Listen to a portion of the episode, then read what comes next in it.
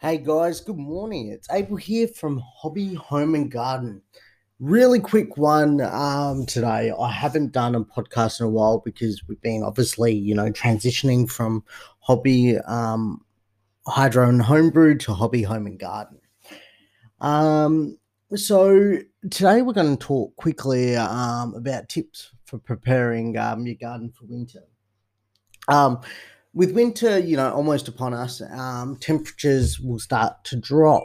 Um, you know, it's time to consider what our gardens will need to help prepare them for frosty mornings and those rainy days. Preparing your garden for winter is relatively straightforward and will mean that you have the best chances of enjoying thriving blooms come spring. Here are a few tips you can tackle uh, next weekend. Um, so the first thing is um, lawn maintenance. Um, it's a great idea to rejuvenate uh, your lawn too, um, to prepare for the cooler months. And here are a couple of good tips um, you should consider. Aerating your grass helps to improve drainage um, and ensure uh, winter rains can penetrate the roots. Over time, turf can become compacted. So, by using prongs of a garden fork, which you can purchase uh, online um, secondhand um, or head into your local hardware store, um, you just basically, uh, it's an easy way to make deep um, holes across your entire lawn. Give uh, give your lawn a good feed after aerating too, um, so that it can establish itself before next summer, and nutrients are able to circulate within the soil. Um, the next thing is let's uh, start topping up the mulch.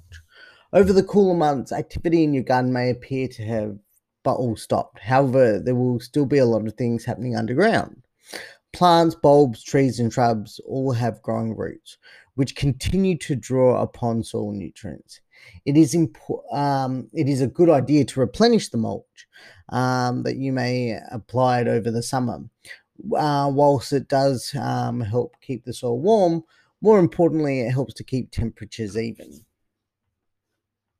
Um, with uh, winter, it gets very gloomy. Um, so add a splash of color.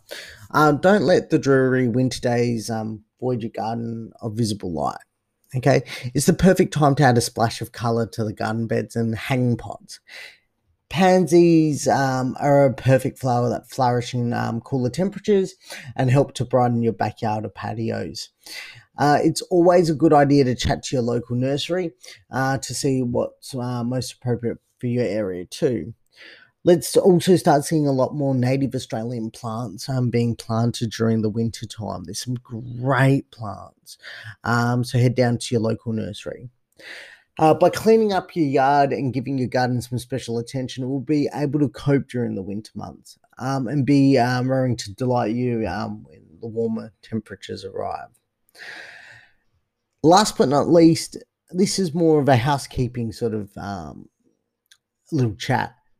Before you pack up your lawnmowers and gardening tools into the shed, consider giving them a spring clean, okay, uh, to ensure that they're in perfect condition for you next need them. Don't let the grass dry on because often during winter the grass is wet and it sticks to the blade. So give it a quick clean out.